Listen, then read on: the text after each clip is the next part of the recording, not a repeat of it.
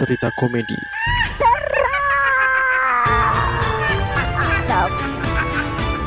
Balik lagi di Sisi Sadar bersama saya Galon Aqua. Si bangsat tiba-tiba jadi nama aneh. Kepala gue isinya itu, Cuk. Anjing. Tiba-tiba loh. Si galon-galon itu bersaing cu di mana? Di Indomaret, Benar. Alfamart tuh Benar. bersaing cu. Saling ejek sih lebih tepatnya tagline-nya. Iya sih, bener sih. Ya karena memang sekarang tuh ya ada ada kekha- kekhawatiran gitu kan tentang air minum yang kita konsumsi selama ini bertahun-tahun, Cuk. Bukan, yang unik dari kedua brand itu adalah yang satunya kan kalau Aqua kan dia kan Eh, Eh, eh, jangan sebut, tuker jangan kan? sebut. kenapa orang di depan aja gue sebut tadi? Iya sih. Tapi enggak ini emang beneran. Enggak enggak apa-apa, memang beneran kan. Jadi di salah satu Alfamart gitu tuh tulisannya tuh si Aqua tuh nggak nimbulin sampah. Benar. Nah, yang Le Mineral, aduh gue lupa lagi. Ribet tukar-tuker gitu loh. Kalau nggak salah tuh eh, kandungannya lebih alami. Nah, bukan itu, cuman mereka saling ejek aja, bukan kandungannya apa, Cuk. Kayak apa ya marketingannya aja gitu, lucu-lucuan anjir. Iya sih. Tapi sekarang itu memang kalau di rumah-rumah tuh kalau nggak ada kedua apa ya air mineral itu tuh ribet juga sih karena kan nggak mungkin ya zaman sekarang tuh buat air minum itu kita harus masak air ribet kan karena memang hari ini ada brand sih ada brand Iya dong, masuk lah kali, ya kan? Biar kita fokus gitu kan. Waduh, tagline-nya salah satu produk itu kan. oke baiklah malam malam lagi kali ini kita bakal bercerita kisah-kisah horor kembali di sisi sadar Sisi lain dari alam bawah sadar. Gua harus gitu gak sih? padahal gua gak, gua nggak minta lo padahal lo Lah antum bilang kayak gitu anjing. Gua otomatis. Jadi buat teman-teman kalau misal punya cerita-cerita mistis atau horor itu bisa dikirim melalui Instagram kita.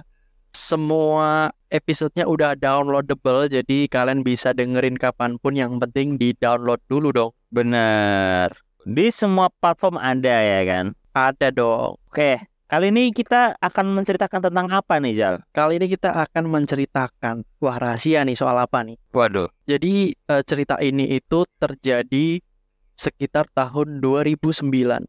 Pengirimnya alias namanya adalah Rahmi. jadi saat itu Rahmi masih SD Sen. Oke. Rumah Rahmi itu ada dua. Yang satu berada di depan, yang merupakan rumah nenek Rahmi. Yang di belakang itu baru rumah yang ditinggali Rahmi sama kedua orang tuanya dan kakaknya. Oke. Cukup besar dengan tiga kamar dan dapur yang di belakangnya itu ada kamar mandi lagi gitu loh. Oke. Rumah nenek Rahmi merupakan rumah pemberian dari pemerintah untuk para pensiunan tentara jadi cukup jadul gitu modelnya. Oh iya paham paham. Jadi rumah kedua tuh berada di belakang. Nah itu tuh rumah si Rahmi tadi itu ya udah modern sih. Oke. Jadi singkat cerita nenek Rahmi itu meninggal. Jadi nenek Rahmi itu orangnya tuh cukup kejawen sen orangnya. Oke. Ketika nenek Rahmi meninggal, banyak hal yang aneh terjadi di rumah. Ada momen di mana setiap malam itu tercium bau bangkai yang sangat menyengat. Dicari ke sudut mana pun tuh gak ada barangnya yang menimbulkan bau tuh gak ada bro.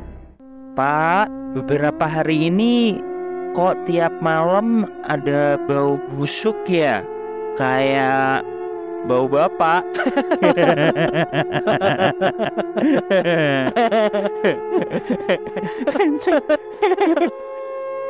Iya sih dok, bapak juga ngerasa gitu. Bau dari mana ya? Aku juga takut, Pak. Soalnya setiap malam aja nih, Pak, baunya gitu.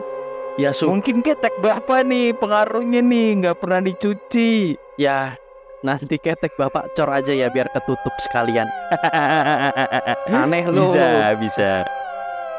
Ya sudah, coba besok bapak tanya sama orang pinter ya.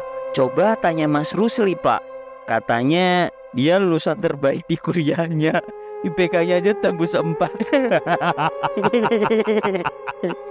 Lah, ya mending bapak tanya Pak Ruslam dok, dok. oh, dia orang pinter juga, Pak. IPK-nya tembus 4 juga enggak? Dia tukang cilok. Wah, kocak si Bapak. Dia tukang cilok. IPK 4 Bukan, IPK apa? bukan. Tapi tebakan togelnya itu tembus empat nomor terus. Dia itu katanya indigo. Udah sana kamu belajar aja.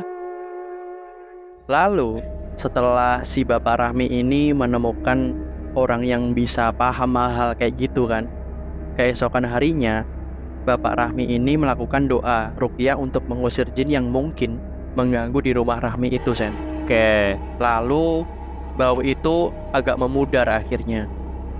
Setelah tujuh hari pasca nenek Rahmi meninggal, pas malam-malam ada suara kuntilanak terbang ke pohon satu, terus ke pohon lainnya, Sen. Wanjir Mereka ngeliat Suara-suara. Hei suara gimana lu tahu kalau dia pindah dari pohon ke pohon Nah ini Kalau ngeliat gue paham Nih, ini beda suara nih Ayah Rahmi tuh mencoba mengejar suara itu sambil membaca doa-doa, tapi suara itu pindah-pindah mengelilingi rumah Rahmi. Pindahnya suara itu ditandai sama pohon yang goyang gitu loh, Bro. Jadi goyang terus pindah disertai sama Ngebor kenapa tiba-tiba Gue ya ngebor kan lagi berduka, Pak. Masa ada orang manggil dangdutan anjir.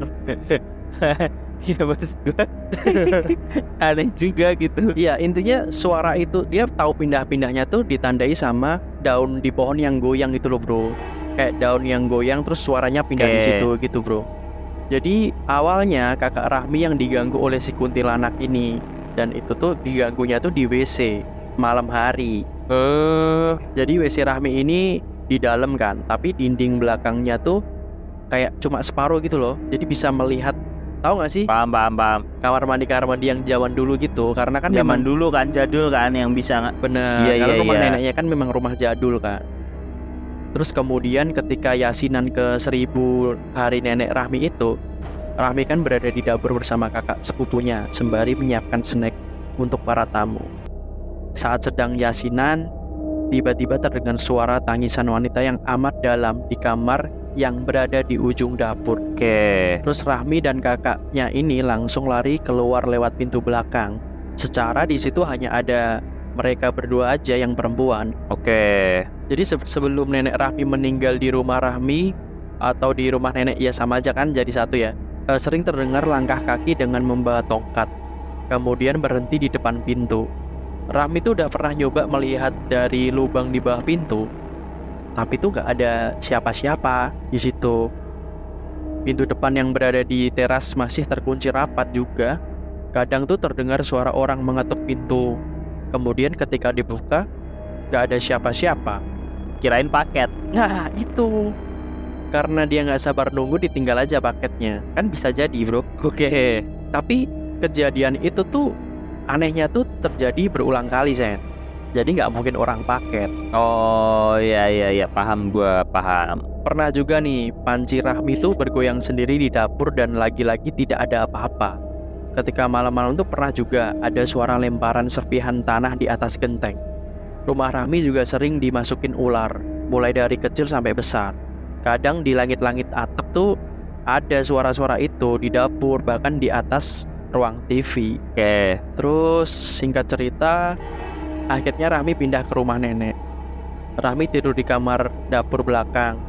Rahmi tidur menghadap ke arah dapur Sedangkan kakak Rahmi itu menghadap ke arah tembok Tiba-tiba Rahmi terbangun tuh. Dan Rahmi spontan melihat sosok. Oh spontan di Anjing Kaget gue Tiba-tiba Lah apa sih? Iya bener dong. Jadi si Rahmi itu tiba-tiba tuh ngelihat sosok pocong berdiri tepat di depan Rahmi dekat gentong air sen. Anjir Terus gimana tuh pocongnya Sosok ini tuh juga ngelihat si Rahmi jadi mereka kayak Tata-tatapan bertatapan gitu bro. Ya terus abis itu ada suara nyanyian dari India-India gitu gak sih? Aha. Hamdo kami itu better know Terus Ada ini ya bunga-bunga berturun-turun di depan mereka gitu ya. Bener Bener Ya terlalu aneh lah. Sat kenapa tiba-tiba orang ditakut-takutin jadi film India anjir. Ya lah ngapain? Mereka tatap-tatapan anjing. Iya kan orang ditunjukin pak. Gitu memang biasanya. Oh iya. Nah waktu itu tuh sampai Rahmi itu ketakutan banget kan keringet ngucur deres bahkan eh, badan Rahmi itu terasa kaku dan dingin bro. Oke. Rahmi itu nyoba menjamin matanya sambil narik selimut tuh buat apa ya buat nutupin ininya Muka. penglihatannya. Iya iya iya. dan sambil Rahmi doa sebisa dia gitu bro tidak lama kemudian itu terdengar suara azan azan subuh lagi. Dan kakak Rahmi itu keluar mengambil wudhu. Nah waktu itu Rahmi baru berani tuh buka mata. Ternyata pocong itu udah menghilang sen. Udah nggak ada. Rahmi udah gak ngeliat lagi kan? Tapi hawanya masih terasa nggak nyaman ketika Rahmi masuk dapur. Lalu Rahmi cerita sama kakaknya. Aku tadi diliatin pocong. Aku di situ. masa sih serius lu di mana emang Itu di depan gentong air. Eh, lihat ini gua pakai apa? Oh, mau kena. Ya itu tadi gua lagi mau wudhu di gentong. Lu bocah kebanyakan berteman sama tukang cilok ya gini nih. Apa hubungannya sama tukang cilok sarap lo? Ya ciloknya kagak ada urusan. Tapi yang dagang itu indigo katanya. Ya, sama kocaknya lu sama bokap. Nah ternyata Rahmi itu salah lihat Sen. Jadi mungkin masih belek kan kali ya. Eh si anjing Beneran salah lihat Anjing Cerita apa sih ini bangsat Ya namanya juga sisi sadar men. Gini sisi sadar tuh emang gini. Iya bener sih Gua Bener sih kita harus membedah apakah itu beneran sosok atau enggak. Cuman cerita lu si bangsat. Kan gue cuman baca Gue anjir. tadi udah serem loh gitu. An- Anjir ketemu pocong. Nah tapi di balik cerita itu bro Katanya setiap tamu yang datang ke rumahnya Rahmi itu terutama rumah neneknya Mereka tuh merasa tidak nyaman dan terasa panas katanya. Kalau dilihat dari luar Aura rumah Rahmi dan rumah neneknya ini Kayak gelap dan menakutkan bagi sebagian orang men Mungkin kalau yang kepanasan tuh dia duduk deket kompor. Nah bisa jadi. Bisa jadi. Panas. Eh, rumahnya itu ketika lu masuk pintu pertama tuh langsung dapur. Itu dapur di depan cu. Langsung dapur Malah wah. Perasaan gue nggak enak nih. Ternyata ada yang gosong gitu kan. Hawanya juga panas nih. Ternyata ada kompor. Kan bisa aja. Kita Bisa. kita harus positive thinking ya kan? Yoi. Artinya tadi ya karena memang dia kan bangun pagi-pagi terus masih belek kan kan jadi nggak fokus kan. Nggak jelas matanya ngelihat itu apaan. Bener itu juga. Nah makanya buat teman-teman nih ya kalau kalian ngelihat hantu gitu make sure itu tuh hantu beneran atau mungkin orang atau mungkin tempelan atau beberapa orang tuh jahil gitu bikin kayak masang patung-patung pocong gitu kayak di pinggir jalan pernah tuh kayak gitu. Terus akhirnya yang taruh tuh ketangkep gitu. Bener kayak prank-prank gitu kan banyak banget kan prank-prank hantu tuh. Jadi buat teman-teman ya nih, ini pelajaran nih. Dari sini gue belajar nih sebenarnya si Rizal nih bangke gitu ceritanya nggak ternyata gue udah berekspektasi ini tinggi nih ini ini cerita nih serem gitu kan. Eh si bangsa ternyata. Goblok